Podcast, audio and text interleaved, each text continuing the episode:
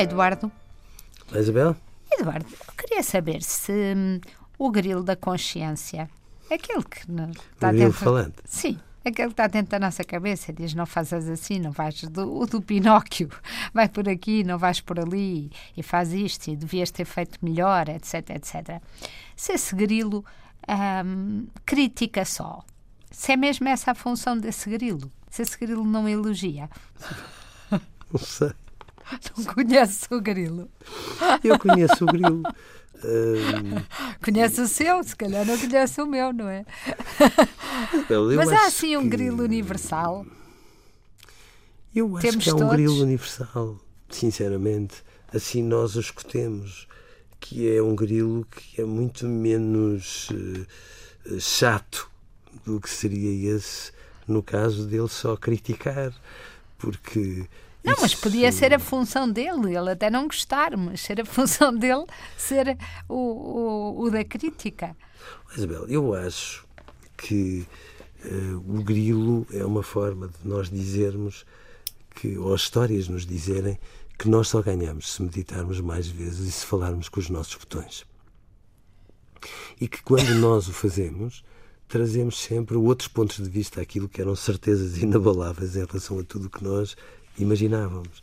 E que este grilo não é uma coisa tão insuportável assim. Eu acho que às vezes nós imaginamos o grilo como se estivesse sempre a recomendar-nos prudência, prudência, prudência, prudência, prudência.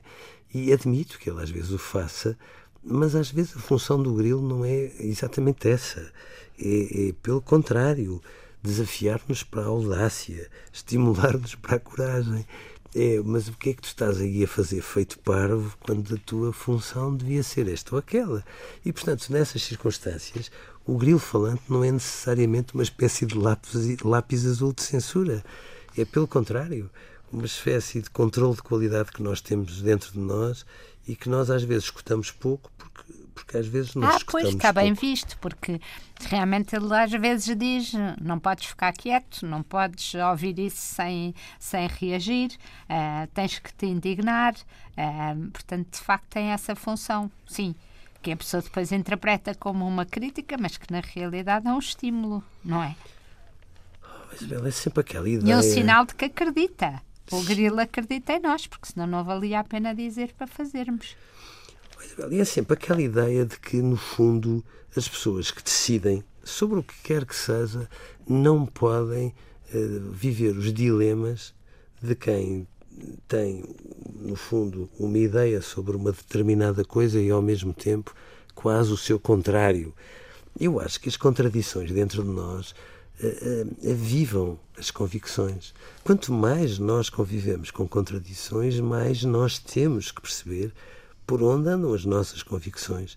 E eu acho que às vezes nós somos muito abertos à dúvida, mas na verdade passamos a vida a censurar o grilo. Ora, o grilo é, é um bem precioso.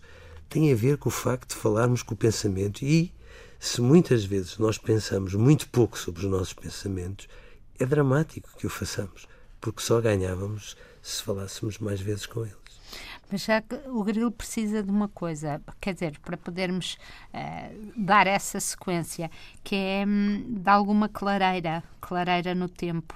E eu Como acho assim? que. É, não sei, eu para mim o grilo fala quando eu estou a jardinar eh, e não há barulho.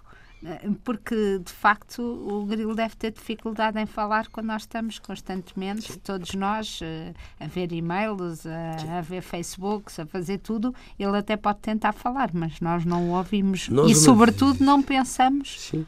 sobre isso. Nós uma vez eh, desafiámos até a Antena 1 para, para, para transformarmos o silêncio em património da humanidade. Era, era É importante. isso. Era muito importante, porque aí o grilo falava mais facilmente e só ganhávamos com isso. Adeus, Eduardo. Deus, Isabel.